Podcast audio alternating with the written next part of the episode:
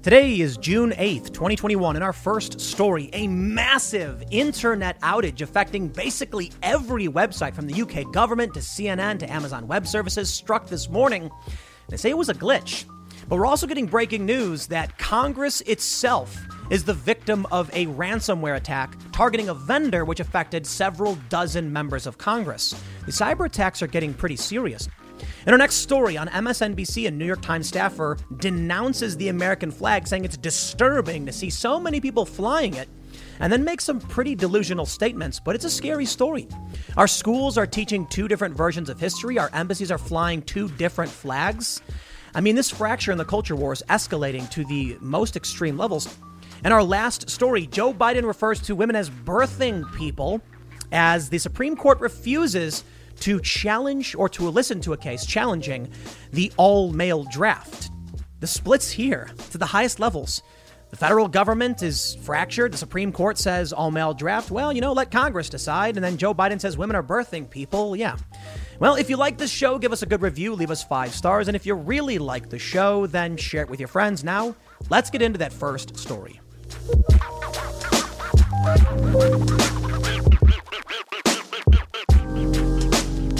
For those of you who wake up early, you may have noticed the internet was not working.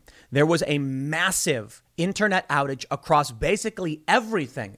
Amazon Web Services, which hosts a ton of content and services, was down along with Reddit and several other sites, including CNN, because something called the Content Distribution Network was suffering from a glitch.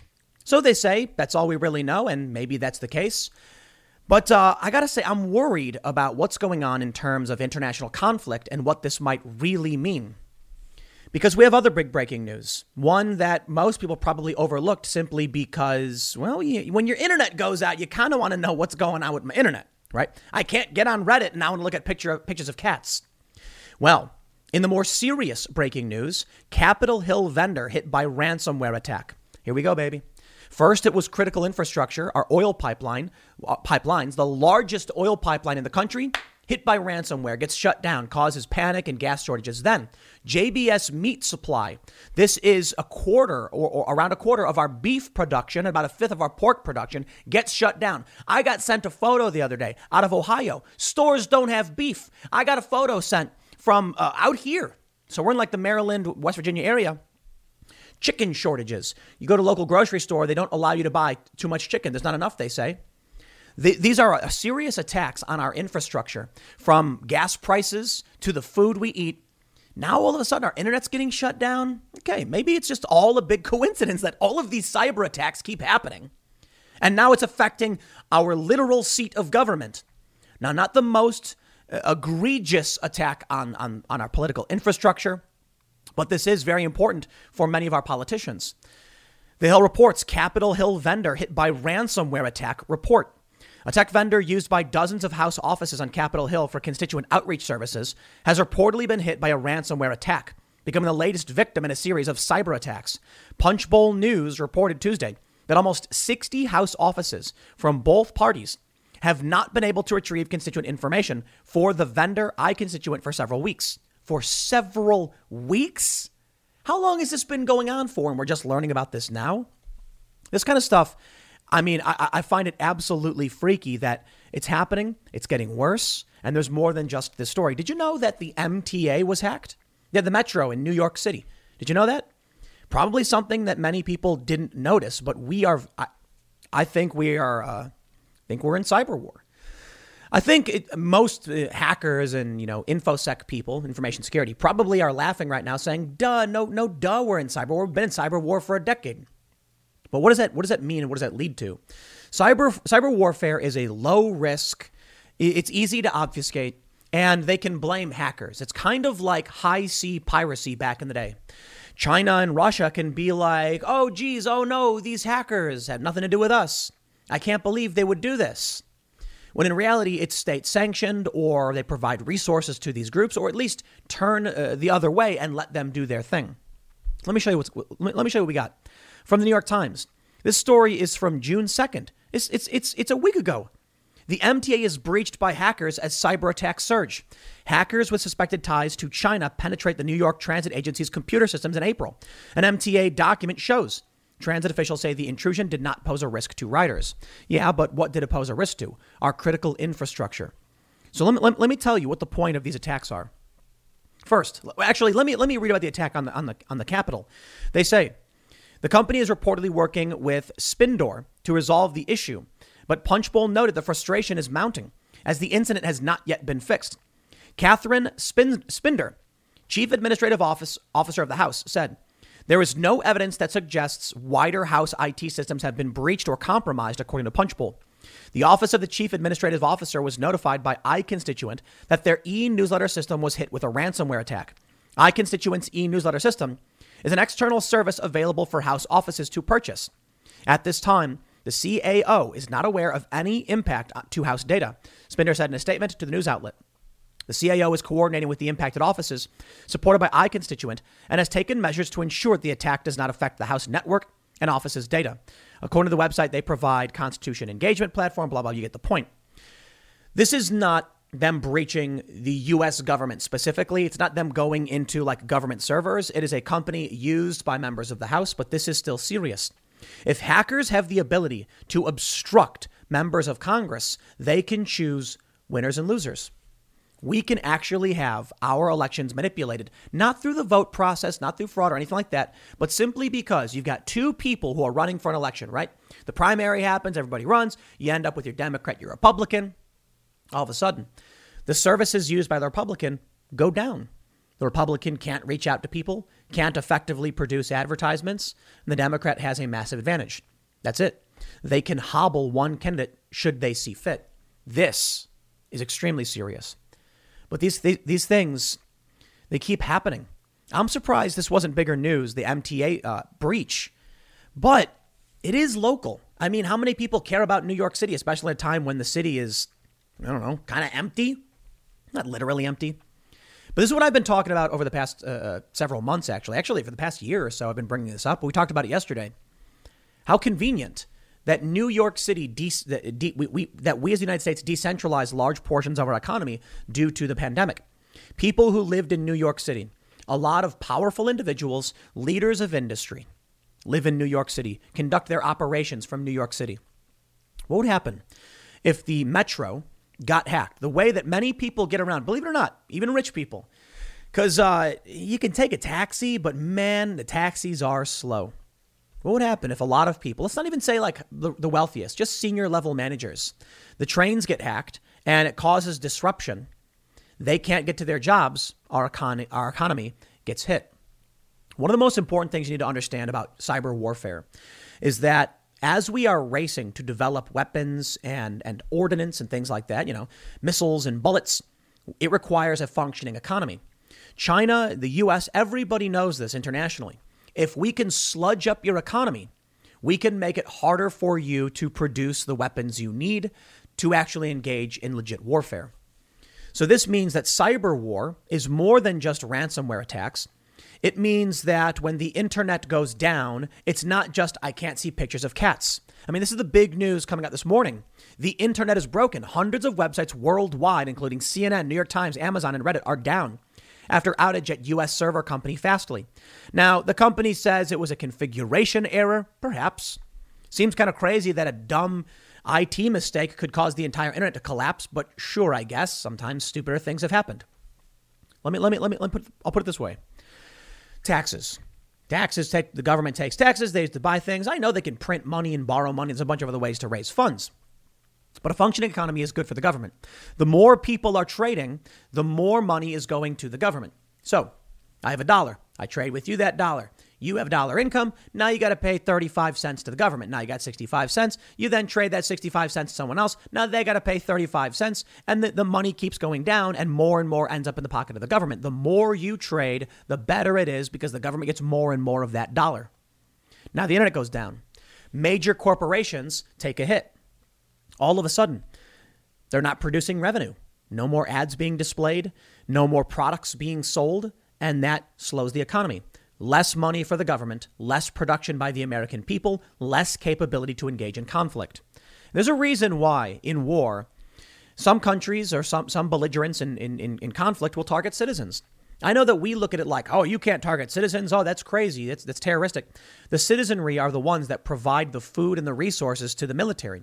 So, yeah, to a lot of, uh, uh, depending on the country, they might say it is better to blow up the civilian population to cripple their ability to engage in warfare.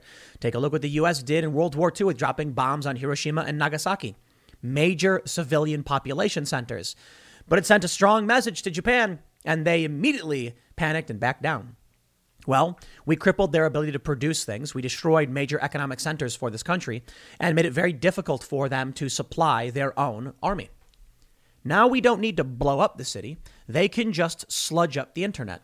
So again, very convenient for us. I mean, fortuitous. I'm not implying a conspiracy. I'm just saying, wow, how fortuitous, fortuitous that last year we moved, that people just naturally of their own volition decided, I don't want to live in these big cities. I want to get away from them. I want to move to different areas. While this one company getting hit is insane to me. Ultimately, the, the decentralization of, of, of individuals means the companies are going to be more robust in the event of a cyber attack or a physical confrontation. We're not going to get sludged up as much as we normally would have. I mean, one, uh, one outage in New York could have affected every industry in the country. I'm going to tell you something crazy. Did you know that Grand Central Station has a, my understanding is there's a secret control room that's like you got to go through like secret walls or something. And it's like the main control hub for a lot of the trains for a lot of the trains. And it's hidden because during I think it was World War II, I'm not entirely sure. There was fear, or maybe maybe the Cold War, that someone could go in and shut down this control hub and destabilize the near entirety of the US economy because of New York getting shut down because it will affect the West Coast. If operations in New York can't continue, then other com- country uh, companies around the country would struggle. So they hid this control. It's really crazy. Now we're not as concerned about it because I think we realized the, the, the fault there. But then you start to realize Recession and inflation are here. Gas, housing, and everyday goods are up, way up. And you want to be ready for any situation. So, what would you do if there's no food on the shelf? ARC Heirloom Seeds are here to help. Did you know 99% of seeds sold today can't reproduce? With Heirloom Seeds, you only have to plant once, then you can grow year after year, giving you and your family stability and security because things are getting crazy out there. Our all in one seed kit provides everything you need to grow your own food. This premium seed kit has over 65 varieties, 50,000 seeds, and stores for 15 years. You'll also get our exclusive seed guide to make growing a no brainer. ARC Seed Kits is a family owned and operated business and the most trusted name in the nation for over 15 years. Our mandate is to get heirloom seeds into every home in America. Go to arcseedkits.com today and get free shipping by entering promo code podcast. That's arcseedkits.com, promo code podcast. Get your seeds, get prepared, get growing. arcseedkits.com. These other countries, China, Russia, Iran, whatever, they know cyber warfare is a means of, of destroying things to shutting down an economy. And uh, the scary thing is it's really easy. Now, I'm not here to get the conspiratorial, but uh, I, I, do want to stress really quickly conspiracy almost means nothing at this point because conspiracy used to imply like a group of people doing something surreptitiously or like against the law. Now it just means like hypothesis. Yeah, it means hypothesis. I mean, look, some people have really dumb ideas, like the earth is flat. It's not. Um, but sure, they can believe stupid things. But just believing that there might be a war going on, I don't think is a conspiracy. I guess technically it is. A country is plotting to attack another country. I mean, come on, that happens all the time. But take a look at this. The conspiracy, I suppose, would be is the media covering this up or just not doing their job? Are these companies covering up covering this up? Is the US covering this up. I think about there was like a, uh, uh a refinery explosion in Philadelphia right around the time that Donald Trump was sending war fighters to Iran. There was a bunch of planes on the way to uh, to Iran, and Trump wanted to. I think they, they may have been drones. Trump wanted to strike. It was like a hundred hundred Iranians would have been killed in this. Trump called off the strike, saying, "Everybody come back." Coincidentally, around that same time, an oil refinery in Philadelphia exploded. Now, I'm not saying I have any proof to suggest. I'm just saying, hey, it's entirely plausible. It, it is absolutely within the realm of possibility that our critical infrastructure was attacked, that a cyber attack caused a cyber attack caused a malfunction in a fire in an oil refinery, and Trump called off the strike because he knew that cyber attack capabilities would seriously damage this country. And all of a sudden he was like, I am not going to strike Iran. Well, I praised him for. I say, good. He said the, the loss of life would be too great. It wasn't worth the strike. Or could it be that Iran was threatening to blow up more oil refineries? About eight or so years ago, I was at uh, DEF CON and Black Hat. These are two major hacker conventions. Black Hat is more hokey, fun, you know, hackers lockpicking and playing games. And uh, DEF CON, wait, what did I say? Did I Black Hat? DEF CON is, is the silly one. Black Hat is the corporate one. Over at Black Hat, you have a bunch of hackers showing off their abilities, saying like, or, or what, what they've discovered, in, you know, weaknesses. One of the things we watched was a demonstration for blowing up a a, a, a pump, a, a, fluid pump control facility. This means it could be water, could be oil, could be any fluid system. And it was really simple. They said they just told two different valves to push the fluid in the same direction. That's it because the, the fluid, in this instance, they were talking about oil. They said it needs to move in multiple directions. It can go back and forth, relieve pressure, or, or, or, flow forward. And so what they did was they just told two different pumps to push it in the same direction, causing a pipe to explode. And they actually did a demonstration where they have this pipe has a it has a pressure uh, release on it, so that once the pressure becomes great, it sprayed water across the room, and they caught the water in a pitcher. In real life, there would be no pressure release in which the water would spray out. It would be oil it would probably burst the pipe, potentially causing a fire. I'm not saying I know for sure that's what happened, but we are we are getting a ton of cyber attacks. What these guys point out to me is that the systems being used today by much of our critical infrastructure is archaic. What, what, what are they doing? Uh, uh, what's what's the software? Uh, I can't remember the name of it. We we use this ridiculously ancient operating system for a lot of our critical infrastructure. So in the colonial, what is it called, the COBOL system, when the, the colonial pipeline system got hacked, people were like, "Well, you're using this really old, you know, technology full of vulnerabilities. Maybe you should take it off." Maybe. I love it. The other day, uh, Donald Trump did an interview. He called Bitcoin a scam. He's wrong. But uh, a lot of people freaking out about Bitcoin, and, and especially with these ransomware stories coming up, they're really trying to drag Bitcoin. No, look, I'm not going to get too much into it. But the feds were able to recover a lot of that ransom from Bitcoin, which is surprising. I don't know how they did it, but hey, they were able to do it. Anyway, I digress. In this interview, Donald Trump was talking about taking computers off, getting off computers. That he was asked, like, oh, look at all these cyber attacks that are happening. What do you do? And Donald Trump was basically like, maybe we we don't use these computer systems. Maybe you know th- there's a time when we didn't use them and we shouldn't. And all of a sudden, I see all these leftists saying things like, uh, Trump's Trump's advice for for ending cyber wars to stop using computers. What an idiot! And they all start laughing and high fiving each other. And I'm like, but he's not wrong.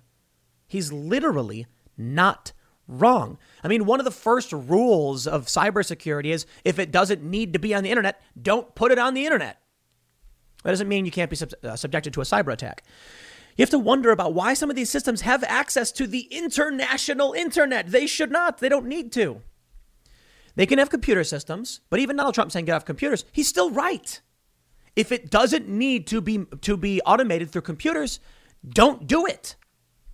Convenience. That's really what it is. Let me explain.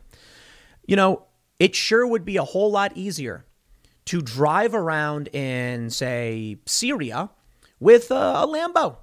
Well, maybe not a Lambo. I mean, if you're driving through a city, you got a fast vehicle, it's nimble, it's agile. Hey, but uh, it's paper thin. They'll put some bullets through it if conflict erupts. So we send armored personnel carriers. Still really good, not as fast, but resilient. Wouldn't it be easier to just give them the faster vehicle? No. Sometimes you don't even send in an APC, you send in like, uh, uh, what they use? Like an Abrams tank. Yes, you want to be able to move firepower and people in a way that they're not going to get blown up. And that could mean things are harder. Things are harder. I don't think the Abrams can go nearly as fast as like a Lamborghini on a street, but it can go over rough and uh, rugged terrain, and it can pe- keep the people inside protected from certain uh, firepower. It's all about, I guess, convenience versus security. If I were to go out to a, a conflict zone, and I've been to many, I've you know, for like nine or so years, I was traveling around the world on the ground at some of these, you know, very large and serious urban conflicts. And sometimes I would wear a bulletproof vest and sometimes I wouldn't for a few reasons. Well, depending on where you are, wearing a bulletproof vest makes you a target. So, you know, you got to be careful about that. And sometimes agility is more important. So I don't see that in this regard. Why our why are our critical why, why is our critical infrastructure requiring this this agility? It, it doesn't need it. We can have people manually drive there, pull the levers, and make everything analog, but we don't do that. We've automated so much. Now, outside, outside of critical infrastructure, I can point all that point all that out, but there is still a problem with our economic infrastructure. When you see that CNN, Spotify, PayPal, Reddit all have gone down because of one critical point of failure, this is Fastly. They say it was a configuration error. Heaven forbid somebody gets ransomware and Fastly. Are you kidding me? Look what they can do with this stuff. That's not hard to make. Heaven forbid somebody make an encryption uh, uh, virus. You know, look, these ransomware attacks, you have an out. They say, "Hey, we're gonna we're gonna encrypt your device. You won't be able to use it unless you pay us five million dollars." That's what they said to Colonial. What happens when someone says, "I don't care about your money"? It's what happens when it's an actual nation state actor. What happens when they're like, "Nah, we just want to destroy your critical infrastructure," and they could, and why wouldn't they? What happens when one of these ransomware attacks turns out to not really be ransomware? Or what happens when one of these ransomware attacks happens? They pay the ransom and the ran- and the and the, uh, the ex- blackmailers, the extorters, say, "Eh, thanks for the money. We ain't giving you your, your, your computers back." Maybe the ransomware is just plausible deniability. That's it. It, maybe really is Russia or China. The MTA hack, they say it was China. They say uh, hackers with suspected ties to China. What if the only reason they're asking for ransom is cover so that they can't be accused of being a political actor and they can cause economic damage? Think about it this way that $5 million ransom, the FBI was able to recover just over half of it, I think 2.3 million. Really surprised they were able to do that. I, I don't know how they did that. I, I guess they may have been using mainstream accounts and transferring some of the coins or something. They said they were able to recover this, a lot of it. Okay. What if it's just a drain on our resources. It doesn't matter if they encrypt our systems anyway. What if China and Russia are like, strip away their money and we can use it for, I don't know, China's doing the Belt and Road Initiative. They can pump US dollars into their influence and control, siphoning it away from the US through a variety of means ransomware, espionage, stealing IP, right? Corporate espionage. What happens when one day our hospitals get hit by, a, by an encryption virus? What do you think is going to happen if real war breaks out? I'll tell you what's going to happen.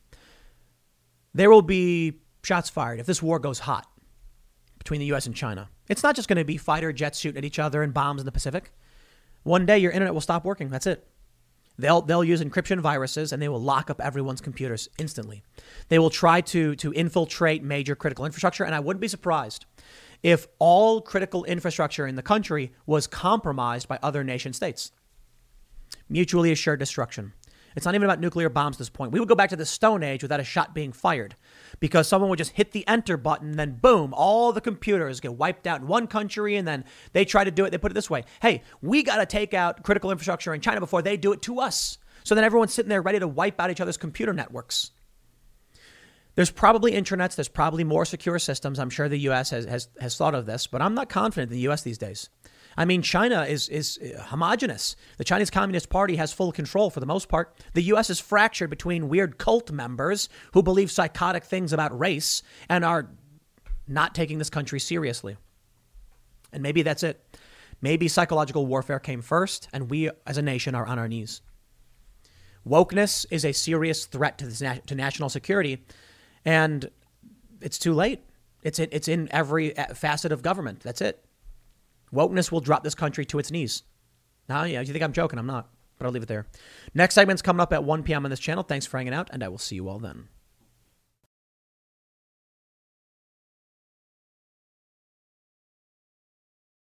Speaking on MSNBC, New York Times editorial staff member Mara Gay said that she recently took a trip to Long Island where she was disturbed at all of the American flags flying in the pickup trucks she said the message was clear.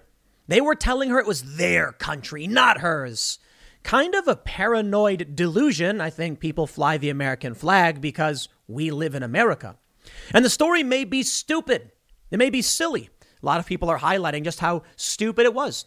And a lot of people tell me it's meaningless. It's just one person on TV. But this, to me, is indicative of a much larger problem. Right now, you have people who are absolutely at odds with this country, what it stands for, its symbols, what it represents. It's not just about the flag. But when you have the co host on MSNBC agreeing with this woman at the mainstream highest level, there is a faction of people in this country that are disturbed by the literal flag of this nation. And it's worse than that. It's 1619 indoctrination in schools, the literal rewriting of history. It's street violence. It is children's shows, children's channels running anti Trump commercials. On the other side, we have something different. The left gives us the desecration of the American flag. The right gives us the admiration and protection of that flag. Recently, in the past week, there was a veteran who had an American flag on his property burned by some extremists, probably a far leftist, somebody who was indoctrinated and hates America. And then we also have the more extreme faction, many Trump supporters and Trump himself, saying that you should go to prison for disrespecting the flags. The hyperpolarization is real and it is now deep seated. I think this is more than just a story about some individual on TV. It is a grain of sand in the heap showing us that our country is fractured between those who don't believe in its history, who despise the country, think it's evil, hate its symbols, hate what it stands for. And then there are those that revere this country, respect it, and believe in it. And that is a big split defining what the culture war is. A lot of people, as, as you often hear, I say the culture war is authoritarian versus libertarian or nationalist versus globalist. Yeah, well, it's also wokeness versus the anti woke, and it's also those who like America, not even hardcore chauvinist nationalist people waving American flags demanding, you know, some kind of American supremacy. I mean, it's literal people who are like, yeah, America's all right. We've done a great job. Have you seen the price of gold lately? It's hitting all time highs. And when it comes to investing in gold, check out Noble Gold Investments. They have a track record of excellence that's second to none. Just look at their thousands of five star reviews on Trustpilot, Google, and the Better Business Bureau. Customers rave about their knowledgeable staff, smooth investment process, and life changing results, which you can see for yourself online. That's the kind of reputation you can count on. But it's not just about the reviews. Noble Gold Investments truly care about their clients. They take the time to understand your unique needs and goals, and they give expert guidance every step of the way. That level of personalized service is rare in this industry. Look, when it comes to securing your financial future, you can't afford to take chances. Go with the gold company that has earned the trust of countless investors. Visit noblegoldinvestments.com slash Tim Pool today and discover why Noble Gold Investments is the only choice for smart, secure gold investments. Or call them at 877 646 5347. Again, that's 877 646 5347. That faction opposed uh, to those who say the country is awful and evil and would seek to indoctrinate children with this ideology. Now, again, uh, maybe there's already a lot of people who are like, this is dumb. Who cares about this MSNB th- MSNBC thing? This is the New York Times, the Gray Lady, the paper of record. What do you think is going to happen when 10 years from now, 20 years from now, there are children who are being indoctrinated with revisionist history? What happens when they start getting jobs at these organizations? What happens when they start running for office? What happens when 30 years from now, these people who are leaders of industry are telling you to your face, everybody knows the U.S. was actually founded in 1619 as a slavocracy? What happens when we see the political violence escalate to a point where people are being beaten simply based on their race? And the argument for that was, yeah, well, it happened in the past and it should happen now. I was told this in no uncertain terms by a black woman at Occupy Wall Street when she looked at me and said, It's our turn now. No, that's horrifying. We want to end these things. But let me read through, uh, through some of these stories and explain to you.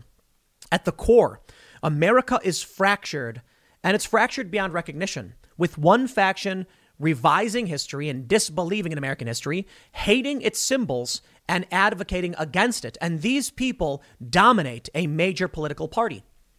Maybe you think it's silly culture war nonsense, but when you have a president who just recently referred in, in a budget proposal to women as birthing people, you can see the ideological split is at the highest level. So, what happens? I mean, these worldviews don't just compromise. Well, let's get into it. Before we get started, Head over to timcast.com and become a member to get access to exclusive members only segments from the Timcast IRL podcast. But more importantly, you're supporting the work that I do here. You're supporting the expansion of this company. And we've got a newsroom launching soon. We've got some new journalistic prospects who are going to be joining, and the newsroom should be up maybe in like a week or two. That is what your membership gets you. It gets you access to these bonus segments, but more importantly, it funds the work I'm doing. If you think I'm doing a good job, please like this video share this video because I don't have access to massive marketing budgets, and YouTube isn't propping me up the way that uh, they do for CNN. But again, timcast.com, become a member. Take a look at this story from the National Review. New York Times editorial board member disturbed by sight of American flags. Why? Why would anyone be disturbed by that?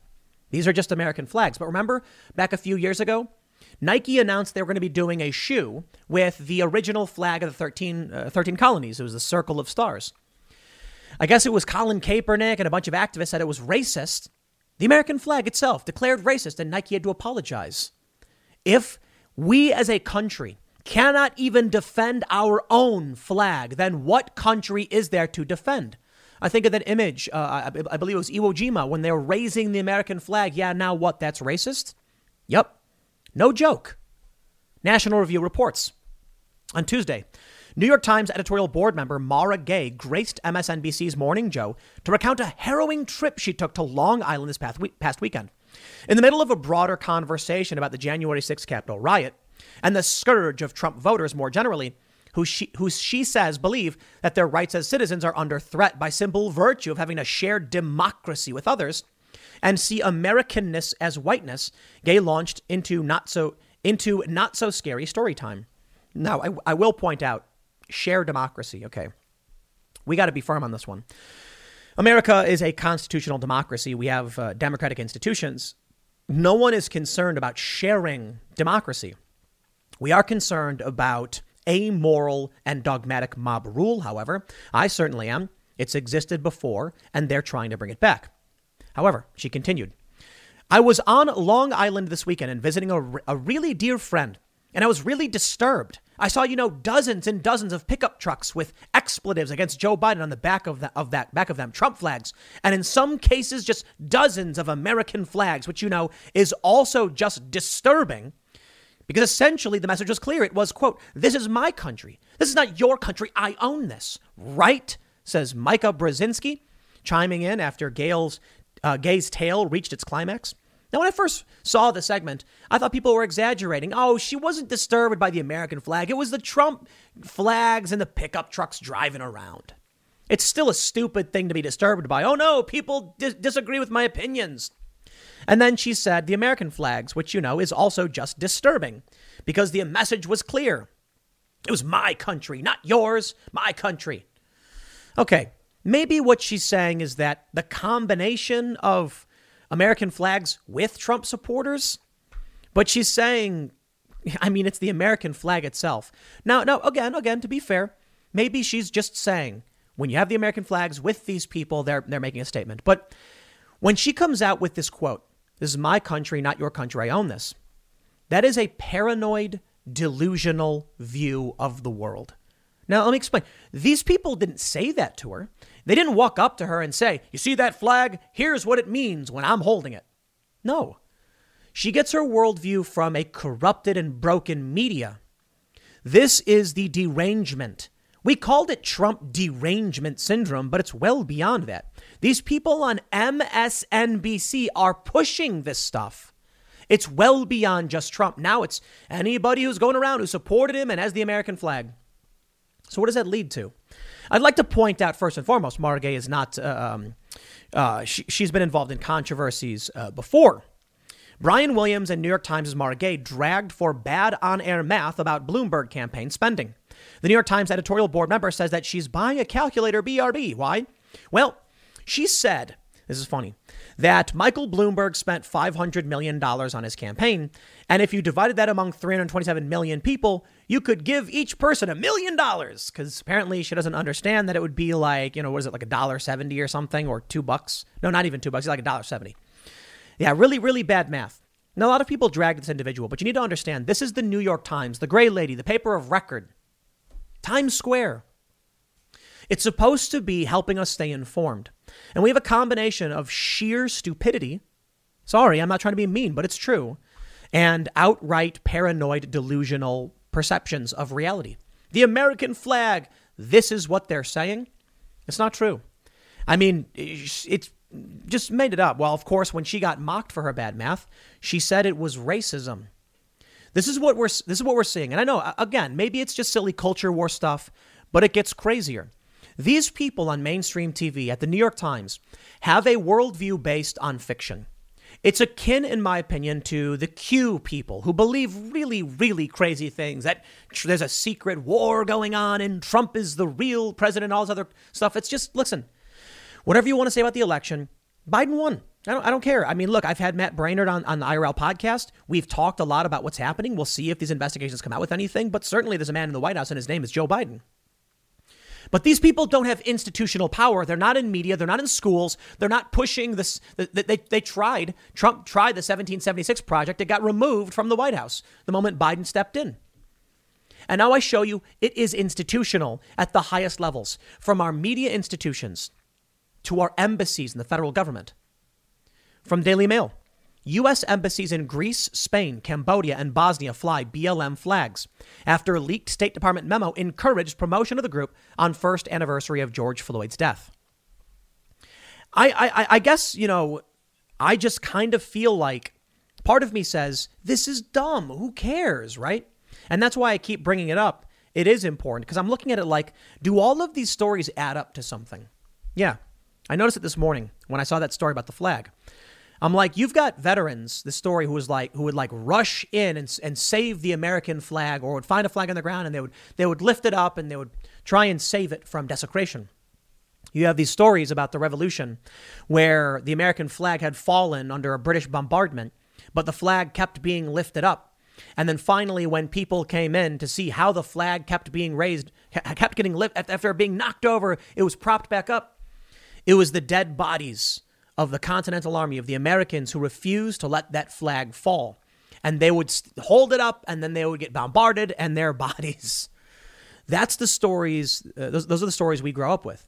Now, the stories we hear is that we should fly a flag of a communist ideology that quite literally uses the red salute, the communist salute, alongside, just beneath the American flag, or in some instances, flying where the American flag does not, on top of these buildings. I find that horrifying.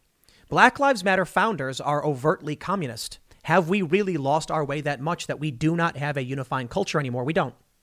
So now we have this. We have some people who stand up for the American flag and for the national anthem and believe in this, this, this, country. Some people who go further and think that we should have the Pledge of Allegiance in schools. I've never been a big fan of the Pledge of Allegiance, but I certainly do respect this country. Why? This is the, this is the country that allows me to not say the Pledge of Allegiance. But I know, I know. MSNBC, New York Times. You say, Tim, what else do we have? I'll tell you what freaks me out. First, this is less so, but House Republicans co sponsor bill to ban any but U.S. flag at American embassies. I agree. Why? Well, they're flying rainbow flags and other flags that they shouldn't be. The American flag symbolizes the country of that uh, of this consulate, of this embassy, etc. We shouldn't be flying flags of ideology. If they made a flag for Catholicism, I'd say no to that as well, or any other religion. We shouldn't be doing that. This is a country for all people. But think about what it means when the embassies fly the flag of a cult like ideology, of a dogma. We know half this country does not support Black Lives Matter. Why would embassies then fly this flag knowing half the people here don't like it? I'll tell you, it is because we are in the midst of a cold civil war. Maybe it's gone hot with January 6th. Maybe it's gone hot with all the Antifa and Black Lives Matter extremism and violence and rioting and murders. Maybe we're in a hot conflict. It's just not to the point where we have state against state, but maybe we will get there, and that worries me. At the same time, there's a very there's a very real prospect of a conflict with China. Now, I know a lot of people who watch my content, probably not overt and hardcore leftists, and many might have a blind spot to what the left says and does. But I bring this up, and maybe uh, there's oftentimes people don't people don't understand. The left says of the right the I, I, I, the exact same thing the right says of the left. In an article from Medium, do Republicans want a civil war? The GOP is unraveling democracy and menacing American peace. Well, we heard what that lady from MSNBC said that, you know, uh, the Republicans are saying it's my country, it's our country. When the Republicans say of the left that the Democrats are destroying this country, and I firmly believe that is the objective reality here, because you have one group that says, I agree with America and the American flag, and America needs to make improvements, but hey, we like this, fa- this country. Then you have the left saying, erase and change the history and don't fly its flag. The flag is racist. Yeah, which side actually likes this country and wants to preserve its institutions? It's not the left who's gone insane. But I'll show you how bad it really gets. I was reading this comic from The Nib. You may have heard of The Nib. It's it's really really unhinged stuff. I got to be completely honest. It is just ill-informed and ignorant young leftist talking points. They seem not to know a whole lot about politics. And in one of their comics it says the return of the sensible liberal. There's a comment. It is the top uh, most liked comment from their from their post and someone just saying a friendly reminder that the right wing wants us all to die. 29 likes. Well, that's not true. Republicans don't want leftists to die. As the saying goes, the right thinks that left are mis- uh, the, the left thinks the right is evil, but the right just thinks the left is misguided. And that tends to be, I think, true. When you actually get down to it and, and, and look through all the news, it's clear that the left lives in this paranoid, delusional state. Here's another example West Virginia to give away guns as vaccine incentive. And you can see one doctor saying, Thanks for coming in. I th- think of all the lives you're saving. And a guy in a red hat says, Don't worry, I'll even it out as he's handed a lever action rifle. Who, who actually thinks that? That's insane. Take a look at the CBS reporting, however, on the other side. When several deputies were injured, leftist activists came out and chanted, We hope they die. There are numerous stories that I've been reading. I don't want to pull them up, where Black Lives Matter blocked emergency service vehicles on the highway. How do you contend with a massive tribalist cult like mentality that doesn't actually seek to get to the truth, but seeks to inflame and enrage and make everything worse? I don't know. They'd say the same thing about me. They'd claim I'm the one lying. They do. They say it all the time. No, I think I have objective truth on my side. The problem is they say they do too. Well, they don't read conservative outlets. They don't talk to conservatives. I do. I also read left wing outlets. As I noted, I read the nib. I see what their comments are talking about. It's frustrating going on Reddit and seeing these nonsensical, garbled propagandistic statements for the establishment that make no sense. The support for, for, for Joe Biden as if he was going to be some great, you know, president for the left and now he's abandoned the left on most of their causes. Salon writes, the president wants you dead. And so do his friends and advisors. It's that simple. These people live in a paranoid, psychotic, delusional state. Sorry. Maybe it's biased. You know, I, I think about this from time to time. Am I contributing to the, the hyperpolarization? Probably. What do I do about it? What am I supposed to do when Antifa and Black Lives Matter go around burning down buildings? Honestly, I have no idea. I can report on it. I can say they're doing it. And then that makes people on the right say, we've got to do something about this. Think about it policy wise. Finally, now you end up with Donald Trump, Marjorie Taylor Greene, you know, Matt Gaetz, Ted Cruz, Josh Hawley, a small handful of Republicans who have finally started pushing back and saying, we want things. The Republicans, for the longest time, just opposed things. And for the most part, that's still all they do. When the left is unwilling to compromise, what happens? The left says, we want a complete overhaul of healthcare. Republicans, for the most part, say no. The left says, then you're fascists. Donald Trump comes out and says, we want restrictions on immigration. We want this and we will demand it. And the left says, you're fascists. They won't compromise. They scream, they oppose it. The Republican establishment, for the most part, just gives the Democrats what they want when they make demands. And the Republicans don't demand anything. Of course, as I stated, if you listen to nothing but leftist media, they'll tell you the opposite. But I'm sorry, it's just not true. Over the past hundred years, we have gotten more and more gun control and gun restriction. There is no pro gun right. There is only a slow the Democrats down and uh, gun movement. uh, don't get me wrong. There certainly are organizations that are advocating for the repeal of certain gun laws and, you know, abolishing the ATF. But think about this. The left says abolish police and the DHS. Republicans just say slow down. Where are the Republicans coming out and saying abolish the ATF and abolish the NFA, the National Firearms Act? They don't do it. It is disproportionate. It is the left making demands and continually pushing this extremism. Courier Journal says Trump's no angel, but liberals with their ugly threats have become what they claim to hate. This is from two years ago. The original header says Democrats wish death and destruction, personal ruin on Republicans. Yeah. In the Pacific Northwest, Jason Rantz says Washington Democrats force critical race theory training, Highline, uh, Highline schools leans in.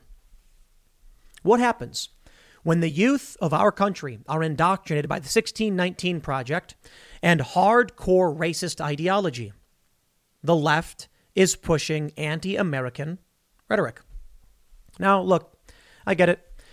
This country changes. There was a period where the U.S. was very identitarian. I mean, if you look at the statements from the Civil War and what a lot of people were saying about white racial identity, yeah, this country was one way, and the Democrats are reactionary. What does that mean? They want to revert the U.S. back to the way it used to be segregation, racial identitarianism. So maybe then it's true.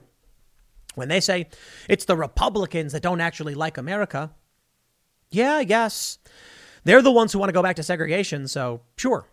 No, they, they say the Republicans are the ones who. It's, it's the strangest thing. It's the darndest thing. But things are starting to get bad. Again, all of this segment stemming from just this one MSNBC article, but there's a lot more to it. Seth Dillon, you may know him. He's with the uh, CEO of Babylon Bee, tweeted this video. Tell Nickelodeon what you think about this. Tag them, DM them, shame them, bring back shame. In the video, it is a drag performance talking about pride. But the, the thing that's most alarming to me is the red salute. The red salute. The, the image being held up, it's the fist used by Black Lives Matter, an overtly Marxist symbol. It is used by the Chinese Communist Party. They raise their fist in the red salute when they're being appointed to a position. It is a symbol of communism. It is now being displayed on Nickelodeon for children. When our kids grow up, and this is the ideology that they have, you understand the point I'm getting to. But talking about the American flag, I think we can we can break it down rather simply. From the Epoch Times, video shows Marine veteran rescuing fallen American flag on the highway on Memorial Day. These are the two distinct worldviews that are becoming extremely polarized. A man willing to jump out on a highway, maybe not the most dangerous thing in the world because not every highway is rushing traffic, but still rather dangerous. And some people will probably say, hey, that's a really dumb thing to do. Why are you jumping out on a highway? For the American flag, man. Because he is willing to risk his safety for the American flag. Meanwhile, on mainstream television in this country, to one of the largest left wing audiences, MSNBC says the flag is disturbing. It's disturbing to see that flag. This man does the opposite.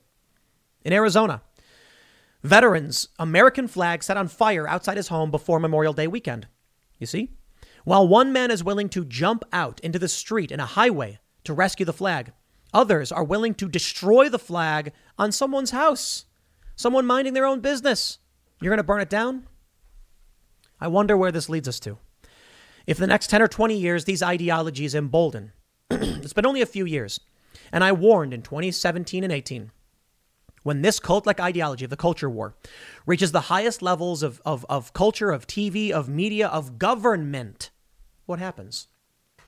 It's another morning, and you're all set for work. You grab your coffee, head out the door, and your car decides today's the day it won't start. Panic sets in. You're not just late, you're stranded. Get ahead of unexpected car repairs before they strike with CarShield, the most trusted vehicle protection company. For almost 20 years, CarShield has saved millions of drivers from repair nightmares with low monthly plans that cover up to 5,000 major parts and systems, like pricey transmission and engine repairs and check engine light mysteries. Visit CarShield today at carshield.com/carlson. Plans include unlimited miles, 24/7 roadside assistance, help with flats, lockouts, and rental car options. Save 20% and get a free quote by visiting CarShield online at carshield.com/carlson. Don't wait for the next surprise. Choose peace of mind with CarShield. Go to carshield.com/carlson and save 20% today. What happens when you have people people tell me they say, "Tim, you're you're wrong. Look, I know tons of people in the army. They are all MAGA. It's like 95% MAGA, bro." And then I hear from other people who quit because they were like, everyone I knew was woke and the messaging coming out was woke. That's not indicative of one side winning. When, when people tell me the military is MAGA, I don't believe the military, top down, everybody is pro Trump. or right wing. It means that these people know there are pockets of pro-Trump of, of pro-Trump, you know, platoons or battalions or whatever. And then when I hear from the from the other people who quit saying everybody was woke, that means there are pockets of wokeness in the military, both ideologies bubbling up and gaining ground. Who's winning? Well, I think when you look culturally, the woke absolutely are winning because the Republicans aren't willing to do anything about it. But it doesn't matter. What happens when it comes to a head? When you have two generals, one who's woke and one who's anti woke, do you think they're going to trust each other? No. I think about this in terms of religion. I think back to these old stories where I'm like, not even old stories, even now in the Middle East, a Christian will be brought to their knees by, by a Muslim, and the Muslim will say, renounce your religion or else. And the Christian will say, I refuse, I would rather die. Why? Because they want to go to heaven, because they truly, truly believe in their convictions. And what happens? Religious war. People get killed for this stuff because they say, Your God is a heathen God, my God is the right God, do it or else. What do you think happens when our country gets to that point?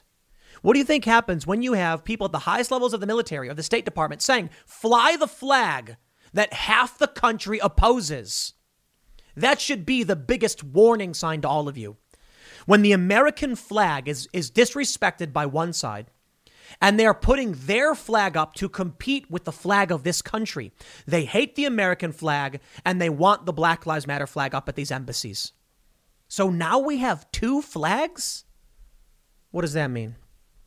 I think it means things are getting alarming. Trump says he wants to punish flag burning with a year in prison. The exact opposite of the left. It's one thing for someone to save the flag from a street. It's in the middle of the highway. It's another thing for the left to burn it. And it's another thing for, for the president to say you should go to prison for burning it. Now, I'll tell you what, I believe in free speech. But if I was forced at gunpoint to choose a side, well, as much as I don't like it, I'd choose the side that says don't burn the flag. Why? I don't like flag burning. I like free speech. But the other side opposes all of our norms. It's tough. There's no easy solution. I don't like either of it given the reality of the, of the world, the real world, I can say outright, no, you shouldn't go to prison for burning a flag. Trump was wrong. And I, I reject this. But what? We have one side saying, okay, then burn the flag. I say no to that. So what do I have to choose? I guess protecting the flag, even though I don't want to. I don't want people going to prison for burning the flag, but I certainly won't support the people who advocate for burning everyone's flags or flying the flag of a cult ideology at our embassies. The stuff goes into our schools. They teach our kids about critical race theory in 1619, and then at the NFL, they sing the black national anthem, Lift Every Voice and Sing, before the Star Spangled Banner. There are two national anthems being sung at our sporting events. Maybe there shouldn't be any. There are two flags flying at our embassies. The people who support the American flag typically do not like the Black Lives Matter flag, and the Black Lives Matter people don't like the American flag. Why are there competing anthems and competing flags flying in this country? You think I'm wrong? Fine, whatever. Maybe nothing will happen. But I said this a few years ago. The conflict will escalate. It will go from stupid video games and movies into our government, into our presidency, into our contracts, and now it's at our embassies. Okay, fine. Maybe the sporting events are meaningless. Two different national anthems being sung, and half oppose one and half oppose the other. Where do you think that leads to? We do not have a cohesive society or culture. I don't know. Texas wants to yank funds from sporting teams that don't play the national anthem. This is just I'm not I'm not saying I'm in favor of one or the other for the most part. I'm just saying there are two very distinct ideologies. It's almost like Thucydides' trap, which I've talked about in the past. When one economic power is rising and about to displace the dominant economic power, war breaks out. What about an ideology or a moral framework? What happens when the moral framework that makes up this country, the classical liberal, liberalism and the Judeo Christian values, are being supplanted and, and displaced by woke, fascistic ideology? There is no truth but power. What happens when they say, we won't fly your flag or sing your anthem? When they say it's yours and not ours? When you have 81 million people in this country who despise its symbols? I'm not saying they all do necessarily, but there are millions upon millions who would support those who oppose it. And then we get these, these, these stories where they say it's the Republicans who oppose this. Okay, there's a continuity of government in this country the American flag. That's why I support this country. I've long believed in America and its values because we can see all the great things it's gotten us. But the paradox of intolerance seems to be true. Yeah, the left likes to put up this comic saying, we cannot tolerate intolerance, it must be rejected. They're right. The right has allowed and tolerated the leftists to keep spreading their dogma and their cult and now it's on MSNBC and in the New York Times. And now their flag is literally flying beneath ours at the embassy. And they're displaying on children's programming the symbol of communism, the red salute. Whatever. Even people on the right are like, Tim's just fear mongering. Perhaps. Perhaps I shouldn't say anything. But when I said it was going to escalate, was I wrong? Mm, no, apparently I wasn't. That's too bad. I had Ryan Long on. Ryan Long's great comedian. Love the guy. He's fantastic. Had him on the Timcast IRL podcast, and uh, he kind of ambushed me. It was it was funny. I thought it was I was I, I, it was it was enjoyable. Before the show, before every IRL show, we're sitting up in the studio. We're setting cameras. We're setting lighting, and we're uh, you know we're talking. We're we're warming up. Nothing came up pertaining to conflict, crisis, or civil war. And then as soon as the show starts, Ryan Long says immediately to me, Hey, what happened to that Civil War you were talking about, Tim? You got me all worked up. I left here. I was freaking out. And I, I thought it was funny because it felt like an ambush. I'm not saying he was intending to do it. I think Ryan Long's fantastic. But we it didn't we didn't we never talked about it. He never asked me about it. He saved that line of questioning immediately for the start of the show. And I, my immediate response was, didn't a bunch of Trump supporters and, and right wingers storm into the Capitol during the counting of the Electoral College vote, believing that the election was stolen? Oh, yeah. So when I told people a few years ago that it will escalate to the point of, of civil war, I said, I don't know what form it will take. It could be propagandistic warfare, it could be fourth and fifth generational warfare. It may not ever get hot conflict. People still said I was crazy, that there was some kind of civil conflict, even when you have a Princeton professor saying it. Then a bunch of people on the right stormed into the Capitol building, shutting down the Electoral College vote for some time. Again, we're desensitized. Could you imagine if Without any of this Trump stuff, a group of people stormed in during like Obama's second inauguration, people would be shocked by it. But we're desensitized. People can't see it.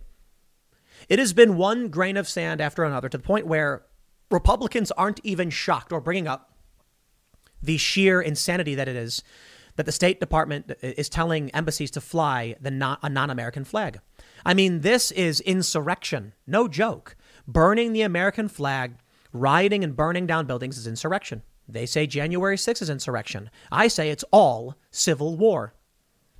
Civil war in this country, that as we know it from in the, in the 1860s, was very unique. It was a union of states fighting. It was not typical civil war we see in other countries. Take a look at the Spanish Civil War and get back to me. We are absolutely on track for whatever that was. I'm not kidding, man. Watch the history, history lessons from the Spanish Civil War. Certain regions started becoming more nationalistic, certain others started becoming more communistic. We're seeing it. So maybe I'm wrong. Maybe after everything I've predicted, many of which I got wrong, of course, and many which I got right, the things I've predicted that have been correct, the escalation, of course, and the expansion of the ideology now putting their flags in our embassies, maybe it stops here. Maybe all of a sudden these people say, you know what, maybe we shouldn't fly this flag. Maybe the American flag is the flag for me. Do you really believe that's what's going to happen? Or is what really going to happen is that they're like, mm, let's take the American flag down? Think about Bret Weinstein. For the longest time at Evergreen College, they said they were going to have a day of absence where students of color would not show up to show white people what they were missing. One day they said, now it's time for the same protest where the white people have to leave. An inversion. Right now, they're saying, we just want to fly our flag at the embassy. How long until they say, look, we're just taking down the flag for the day? How long until they say, we shouldn't have the flag up all the time, it should be our flag? How long until it's not just kids programming where they're, sh- programming where they're showing communist sim- symbolism? Maybe I'm wrong. Maybe they just decide now's the time to stop. Do you really think that's what's going to happen? I certainly don't. So maybe it's just some stupid woman on TV saying she's disturbed by the American flag. Or maybe it's getting worse. Until what happens, I don't know. But I'll leave it there. Next segment's coming up tonight at 8 p.m. over at youtube.com slash timcastirl. We'll discuss these ideas live. Thanks for hanging out. We'll see you all then. There's been a lot of talk of civil war peaceful divorce or just some kind of general breaking up of the United States. And there are a lot of reasons to discuss this. I mean, you've got the Democrats just steamrolling through crazy policies. The Republicans, they've got their priorities, though they're pretty weak compared to the Democrats. And meanwhile, both sides accuse the other side of being the true evil. I was reading a comic from The Nib. You may have heard of them. And because uh, I read, you know, left and right stuff, and the leftists, tend, they, they, tend, they, they tend to be wrong because they don't actually read the news. And in one of their posts, the top comment was, "Let you know, let's let this be a reminder: the Republicans want you dead." And I'm like, they literally don't. There are certainly some elements of the right who do want a lot of people dead, and there are elements of the left who want people on the right dead. But this is an escalation of the rhetoric. Now, you may be saying, Tim, I didn't click on a video about Civil War. What are you talking about? Well, look, if you're looking for an example of the extreme fracturing in this country, look no further than, well, you know, the title of this video. Biden is now referring to birthing people instead of women in his budget proposal. That's right. In the budget proposal, it says reduces maternity mortality rate and ends race based disparities in maternal mortality. The U.S. has the highest maternal mortality rate among developed nations. Okay, that's bad for sure. With an unacceptably high mortality rate for Black, American Indian, Alaskan Native, and other women of color. To help end this high rate of maternal mortality and race based disparities in outcomes among birthing people, and in addition to the investment in maternal health, including the American Families Plan, blah, blah, you get the point. Joe Biden, the executive branch. Okay, they are they are referring to human females who, uh, you know, birth people as birthing people. This is far left critical gender theory ideology manifest in the federal government. But we're talking about a fracturing. We're talking about a broken divide. Take a look at this story. Supreme Court rejects case challenging male only draft registration. Oh boy, do I have questions. Now, the Supreme Court, obviously, is conservative. And there were, I think, you know, Brett Kavanaugh wanted to challenge this, but it's, it's, it's interesting. The Supreme Court, part of the federal government, says they're not going to hear this case, and this, is my understanding, will uphold a male only draft, the selective service in the United States, which goes totally in the other direction. I mean, you've got right now Joe Biden at the federal level saying birthing people, they're they're out there. The ACLU agreeing that we should have a gender neutral draft policy or plan for this country, but the Supreme Court saying no. Perhaps it's a vestige of a conservative court saying we're not going to have women in combat roles, but women are already in combat roles. I'll tell you what I think this means. We'll, we'll, we'll get into the story. We'll talk about uh, you know the ACLU and what the Supreme Court is saying for sure. But I think this is just the Republicans and the conservatives in this country hold on so desperately, but are being dragged by the left and eventually cave to them. What we're seeing is not, in my opinion, it is contradictory. It is evidence of a harsh divide. But should Republicans go the traditional Republican route in five years, this won't be an issue. And Republicans will probably be socialist or fully on board with, you know, saying birthing people and all that stuff because they don't fight for anything. They fight against things. And that's for the most part true. The Democrats want things. The Democrats want to ban guns. Republicans say don't. So what happens? And over the past hundred years, they've certainly banned a ton of guns. The Democrats say we want universal health care. Republicans say don't. So what happens? Well, we get Obamacare and we move further and further towards the left. The left then keeps screaming about how Republicans are the evil ones when the Republicans do nothing. So what's going to happen? Well, the Republicans got some judges in. Those judges are saying, I mean, it was a federal judge who said the male only draft is unconstitutional. And I think a lot of people are probably on board with the idea that women should be drafted too. And I'm going to say this uh, I support some form of the draft. And it's only because I read this quote from Jon Stewart, the famous liberal. I, I, shouldn't say this. No, no, no. I, I, for a long time, I opposed the draft until good old liberal Jon Stewart came out and said he supported it. And I didn't, I didn't know he did until recently. Yeah, Jon Stewart. Yeah, from The Daily Show. Liberal guy. Sports draft. I think there's something to it. Um, I think there's, it, it, could be good for us, but we'll, we'll break down what that means. Basically, what Jon Stewart said was service guarantees citizenship or something to that effect. Now, more to my point, there's a lot of people who are probably arguing that the draft should open up to women. A lot of conservatives have probably argued that, I'm pretty sure they did, that, hey, look, if we're going to have gender equality, then women should get drafted as well. understand that that is a pull towards the left. Could you, you, could you imagine going back 80 years or, you know, 85 years and being like, we think women should be frontline infantry and, and be drafted? The, the men back then would be like, are you insane? And the women would be too. Today, men and women, conservative or otherwise, are saying, hey, if men get drafted, women get drafted too. The funny thing about this is whenever the story pops up, you get a bunch of feminists being like, no, no, we didn't mean that kind of equality. Uh, yeah, they didn't. You don't see feminists demanding the right to wade through sewers or go get shot in the face in combat. Well, here's a story from military.com. They say the U.S. Supreme Court has decided against hearing a case challenging the constitutionality of the men only registration requirement for the Selective Service system. The court announced Monday that it denied a petition in the case.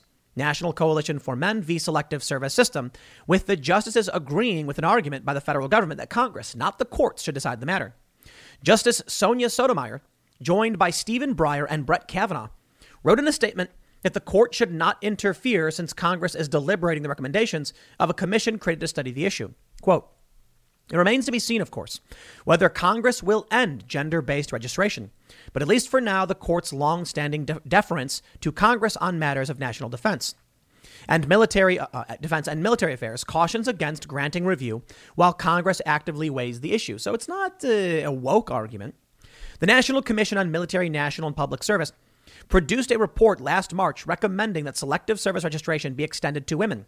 The 246 page report also included more than 160 other recommendations of non military, national, and public service opportunities in civic education. I'll stop right there and say, yes, I believe women should be drafted. I believe that men and women should both sign up for selective service. I believe there's probably a lot of good to be said for that system. And we desperately need social cohesion as people talk more and more about this country falling apart. Maybe this is a solution some kind of unifying social cause. They go on to say, included in the draft legisla- legislation that would require all Americans to register for, for the Selective Service. The proposal would introduce in the House in March 2020, but never made it past committee, overshadowed by the pandemic. Sotomayor cited the report and a March 2020 Senate Armed Service Committee hearing, during which Chairman Senator Jack Reed expressed hope that the requirement would be included in the fiscal 2022 defense policy bill. In 1981, the Supreme Court voted 6 to 3 to uphold the men only registration requirement at the time. Justice William Rehnquist said the purpose of the registration was to ensure, ensure the Pentagon could raise military forces for combat. Since women could not serve in combat, the gender based requirement was not unconstitutional, he explained. But in 2013, the Defense Department lifted its ban on women serving in combat, a move that prompted a lawsuit from two plaintiffs, James Lesmeister and Anthony Davis, who asserted that the system was discriminatory since it required only men to register for the draft. In 2015, the Pentagon opened all military specialties to women. Quote, Women have passed the military's demanding test to become Army Rangers, Navy SEALs, and Green Berets, Sotomayor wrote. As of 2015, are, there are no longer any positions in the U.S. Armed Forces closed to women. Quote, and then they go on to add, a woman has made it through Navy SEAL officer assessment and selection but no women have graduated from basic underwater demolition SEAL training to date. And that's a good thing. I'll tell you why. We don't want them lowering the standard to accommodate gender or race or whatever. If a woman can do it, a woman should be allowed to do it. If a man can do it, they should be allowed to do it. Now there are uh, there are complaints from feminist groups saying the standard is set for average male competence or ability, and that keeps women out. They should average it down between men and women. That would make more sense. I don't agree. I think it's going to be the best of the best of the best. Period. You, you see how this plays out? They talk about you know, isn't this funny? No woman has passed the the basic underwater demolition SEAL training to date. Okay. Uh, let's think about that for a second. Why? Why haven't they? Why aren't we hearing so much in the news about people born female competing against men and winning? I wonder. Let's read. In April, lawmakers introduced legislation to abolish the selective service system entirely, calling the $25 million annual cost a waste of taxpayer dollars. Senators uh, Ron Wyden and Rand Paul noted that the draft was abolished in 1973 with the advent of the all volunteer force. Congress hasn't come close to reinstating a military draft in 50 years, and I can't imagine a scenario where it would, Wyden said. I, I can. Quote, it has been nearly 50 years since the draft was last used. Uh, used. I've long stated that if a war was worth fighting for, Congress will vote to declare it and people will volunteer. The outdated government program no longer serves a purpose and should be eliminated permanently, Paul said. There's many reasons where a draft would, would happen. Serious world war, an invasion of American land. Now, I don't really see those as being likely, but they're possible. Now, I'll tell you, we probably don't need the draft anymore. That's the thing. We probably could just get rid of it, and I'll tell you why. You know, I was having a conversation. We mentioned this in the IRL podcast the other day. You know what's going to happen if war breaks out, say, between like the U.S. and China? There's not going to be a draft. The U.S. will announce they will forgive all student loan debt. They'll say, if you enlist for two years, yep, just two years, because it'll be like a very serious, you know. Well, let me just let's put it this way. They'll say two years, and we will forgive all of your student loan debt up to a certain amount, or maybe just all of it. Plus, we'll pay you $20,000 a year or whatever. They'll tell these young people, you know, people who are like in their late late teens or early 20s, you will have no debt. By the time you leave, you'll have 20, 30 grand in the bank account because you're not going to be spending it, right? Yeah, all that money will pile up, baby. And they're like, it's totally worth it. You'll be serving your country and doing the right thing. And what these people don't realize is they'll be signing up for like combat infantry or something. They'll get told all of the they'll get all, all of the sweet nothings will be whispered whispered into their ears, and they will accept it. This is why you're never going to get a bill to abolish student loan debt. It's perfect. These people have become indentured servants, desperately begging the government to do something about it. Why would they give it away for free? I mean, think about it. You think even Bernie Sanders, anybody in the government, is going to be like, we got you by the balls with those student loans, and we're going to let you walk away for free? Nah, that's not how it works. The government's never done that. Just give up. Nah, they got you, baby. You sign those papers you owe that money. And now there's an opportunity for the government after they already said you can't declare bankruptcy on that debt, can you? Yeah. Then war breaks out. They don't need the draft. They simply say, who wants their student loans forgiven? People will line up in the tens of thousands by the droves saying desperate, desperately, please, I'll do anything to make it go away because I can't pay these off. There it is. Well, the ACLU is, is outraged. They've issued a comment on the refusal of the Supreme Court to, to uh, hear the case. They say the U.S. Supreme Court announced today it would not hear arguments in a case that could have ended the discriminatory sex based registration for the draft. The petition was not asking the Supreme Court to require women to register for the Selective Service. It only asked the court to declare that the men only draft registration system unlawfully discriminates on the basis of sex. Then they go on to issue a bunch of comments from people at the ACLU, but they all basically say the same thing. One that I think many conservatives even agree with. If you're going to have gender equality, women get drafted too. Right now, all these women are, are saying they want to be CEOs. Where are the women saying they want to be sewage treatment plant workers or, you know, petroleum engineers? Oh, there, there are many women who do. I'm not saying they don't. I'm saying the, the, the conversation is always like feminism. We should be wealthy CEOs. And it's like, okay, yeah, I'm down with that. You should be. You should also be petroleum engineers and sulfur miners and garbage persons and fire persons. If you can do the job, the only problem, I guess, is then with I'll, t- I'll tell you one of the biggest challenges that we're going to face as a society with gender gender equality. If we say to uh, you know based on merit, we are going to hire for certain jobs, you will overwhelmingly have men being combat role, being in, in combat and being firefighters, being in very d- dangerous situations where they risk their lives, and women won't be, but women will still absolutely reap the benefits of those who will be doing all of that work to prop them up. I don't think that's a healthy system. And I don't know how you solve for it. There's supposed to be reciprocity. But, but my point is a system will not function if women don't have to risk their lives and men do, but women are CEOs and ultra wealthy. You eventually then just have an, an inequality and inequity. Now, about the draft, though. About the draft, let's go back in time. I take you to my time machine to November 4th, 2014. Jon Stewart thinks we should bring back the draft. Wow. 2014, Jon Stewart was still on the Daily Show back then, wasn't he? They say this may come as a surprise to many. Jon Stewart would like to bring back some sort of draft. During a discussion with New York Magazine about his directorial debut, Rosewater, Stewart indicated that one of the biggest disappointments of the Obama era has been watching the Democratic Party blow its opportunity to be more effective. The Daily Show host said, The VA treatment backlog, the bureaucratic nightmare we put our veterans through, has been devastating to me. In, res- in response, interviewer Chris Smith asked, do you think there should be a draft? And Jon Stewart said, I do. I absolutely do. I've watched military families suffer in a way that is unconscionable, considering the demands that we have placed on them over this 10 year period. When I say there should be a draft, I also think it should be non compulsory military. This episode is brought to you by Shopify. Whether you're selling a little or a lot, Shopify helps you do your thing, however you cha-ching. From the launch your online shop stage, all the way to the we just hit a million orders stage. No matter what stage you're in, Shopify's there to help you grow. Sign up for a $1 per month trial period at shopify.com slash special offer, all lowercase. That's shopify.com slash special offer. There should be a draft where every young person has to do one year of something military, public works, something so that we all feel invested in the same game because that's the part that we've lost. Jon Stewart endorsing service guaranteeing citizenship. I agree. I, I absolutely agree. Now I, I, remember I think it was Rahm Emanuel. Was, this was back in Chicago when I was living there. He he was uh, you, you know he was mayor, and uh, he talked about think he, he said something that all young people should go through basic training, and I was like, try it. You know what I mean? But now I think about it, and I'm like, that ain't so bad. I really think that ain't so bad, and I think most people would absolutely love, love it. It would cure people of so many things. It would strengthen people in many ways. And it's not like basic training. It's for military basic training. It's like they call it, you know, it's, it's not, uh, what is that, boot camp they call it, I guess? Basic training is three months. You go there. Uh, I've not gone through it. I've known people who have.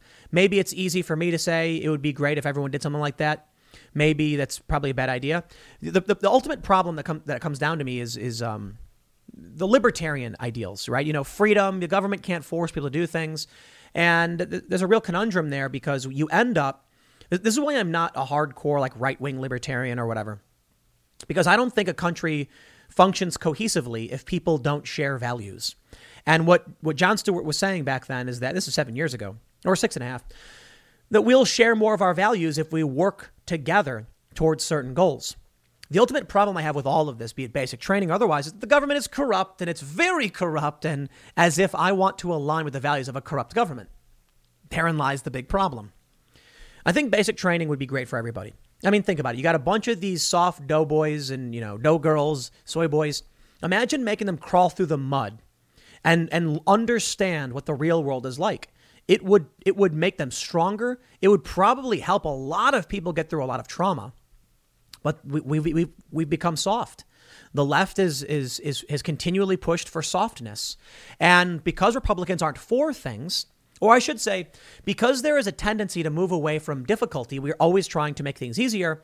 This is a downward death spiral. You know what we need to accept? We need to accept hardship. We need to actually encourage life to get worse. Yep. I remember it like it was yesterday down at Occupy Wall Street when the activists said, This is the first generation in 100 years where our lives will be worse than our parents. And I'm like, So what? Go cry about it. You know, it's not true. They say that it's not true. It is not true. My parents didn't have access to the summation of human knowledge. They didn't have glorious and wonderful technology and drones and electric cars. They had empty apartments with like a radio. They had a TV maybe with only a few channels. We have at our fingertips virtual worlds and virtual reality and entertainments, just every channel for every possible thing you could you could imagine. There's literally the Simpsons channel. That's you click, you go on Hulu and you click the Simpsons and you just binge nothing but the Simpsons. It has been, it, it is better than it's ever been. And it's bad for us. See, the problem is if Republicans come out and say, we want more hardship. It will be good for you. Trust me. It'll make you stronger and more resilient. People will scream, You want my life to be harder? So the Republicans say, I want your life to be easy. And that's what people drift towards. We don't want hardship. It's interesting. I was watching a video of, uh, of this dude I know. He does like fitness Instagram stuff. And dude's ripped. And I'm like, wow. You know, this guy wakes up every day and he puts him th- he puts himself through this hardship. But you know what? That dude is high as a kite. I'm not even kidding. He's not doing drugs. He's literally getting endorphins and and you know dopamine from accompli- from from working out and from accomplishing these goals. The dude probably wakes up feeling like a million bucks like lightning is charging through his body. That's what that, that's how it feels to, to exercise and and to, and to to be physically active. So you know, you guys know that I skate. Now I'm doing a variety of things. We got a BMX stuff. We got rollerblades. I'm trying to get some scooters because I just have fun riding around and doing new things and accomplishing goals. You feel fantastic. There's also the runner's high. How many people are sedentary, becoming overweight, are out of shape, have no purpose, and can't get that release? So what do they do? They go to the doctor, and the doctor gives them pills. Nah, that ain't okay in my opinion. I, I, I think you know I think this is true that one of the cures for depression is running. It's not for everybody. Some people have serious, you know, chemical imbalances. It's not working, and they need medication. But for a lot of people, they start going for a run and they start exercising and they start getting that reward in their brain. I tell you this, man. You go to a gym, you go to a skate park, you've never skated or done anything before, and you ask someone to help you, and they will help you, and you will have fun and you will make friends. It'll be great. And that's what we need. We're missing that community. So I don't know about a draft necessarily. But I've been getting to think that service guarantee citizenship is uh, it's actually a good idea.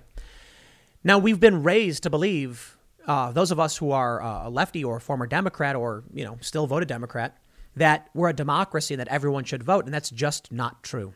It's not. I actually think service guaranteeing citizenship probably makes the most sense at this point. If you want to reap the benefits of a system, that's wonderful. We all should. If you want to speak your mind, you should be able to. But if you want to actually tip the scales in your favor by by you know advocating for certain policies, you have to have a risk.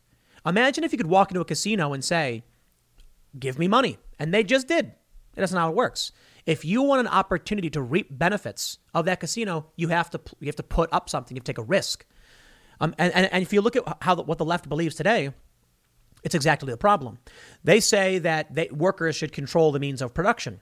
The stock and the benefits should go to the workers who don't put any risk involved. Now, there's some, they dedicate their time and energy to this company and help produce things, but it, it, there's actually, it's, it's fascinating. They always can just walk away from everything. And people don't seem to realize this. I run a company. I can't leave. I can't quit. It's not allowed. I mean, I, I literally could, and then everybody would lose their jobs. It doesn't work that way. For the lowest level employee, they can just up and leave without destroying a system and taking other people with them. So when you run a business, you have to recognize that there are people who, who depend on you. Now all of a sudden, I got to think about okay, if, if what if what if I didn't want to do this anymore? What if I quit? All of those people are out of jobs, so I can't. I don't have the same luxury. And so that's that, that's the issue I see with with with most people on the left. They don't want to risk anything, but they want the rewards for everything. I'll tell you this: I risked so much sacrifice so much to be able to do this. And with it comes rewards, but with great power comes great responsibility. And now I have a successful company. And I actually did try quitting, I think, two years ago, and everybody yelled at me. Or was this? Yeah, this was two years ago. Everybody was, I was getting inundated with emails, and they were like, no, you can't stop. You have to keep going. And I'm like, I can't. Too many people rely on on the work that I do because the truth is, I don't just pander to the right or the left as much as the left or the right might accuse me of doing one or the other. I love it. I criticize one guy, and all of a sudden I have a bunch of MAGA people screaming I'm a grifter. I'm not going to play that game. If you want, if you want to go watch a video from someone who's scared to express their opinion out of fear of being canceled by the left or the right, then go do it. I'm not going to play that game. I'm going to say it like I, I'm, I'm, I'm going to call it like I see it. And I, that means I'm going to say things you don't like. And if you don't want to watch it, there's nothing I can do to stop you. I appreciate the time you spent here and your support, but you're free to go. If you want to watch someone and you know that I'll express my opinion regardless of whether it's good or bad, I'll do it. If you got a problem with my opinion, maybe you just shouldn't watch. That's it. Makes it hard to grow a business for sure. But anyway, I digress. I'll leave it there. Supreme Court draft, whatever. Heck of a conversation. Next segment's coming up at 4 p.m. at youtube.com slash timcast. Thanks for hanging out, and I will see you all then.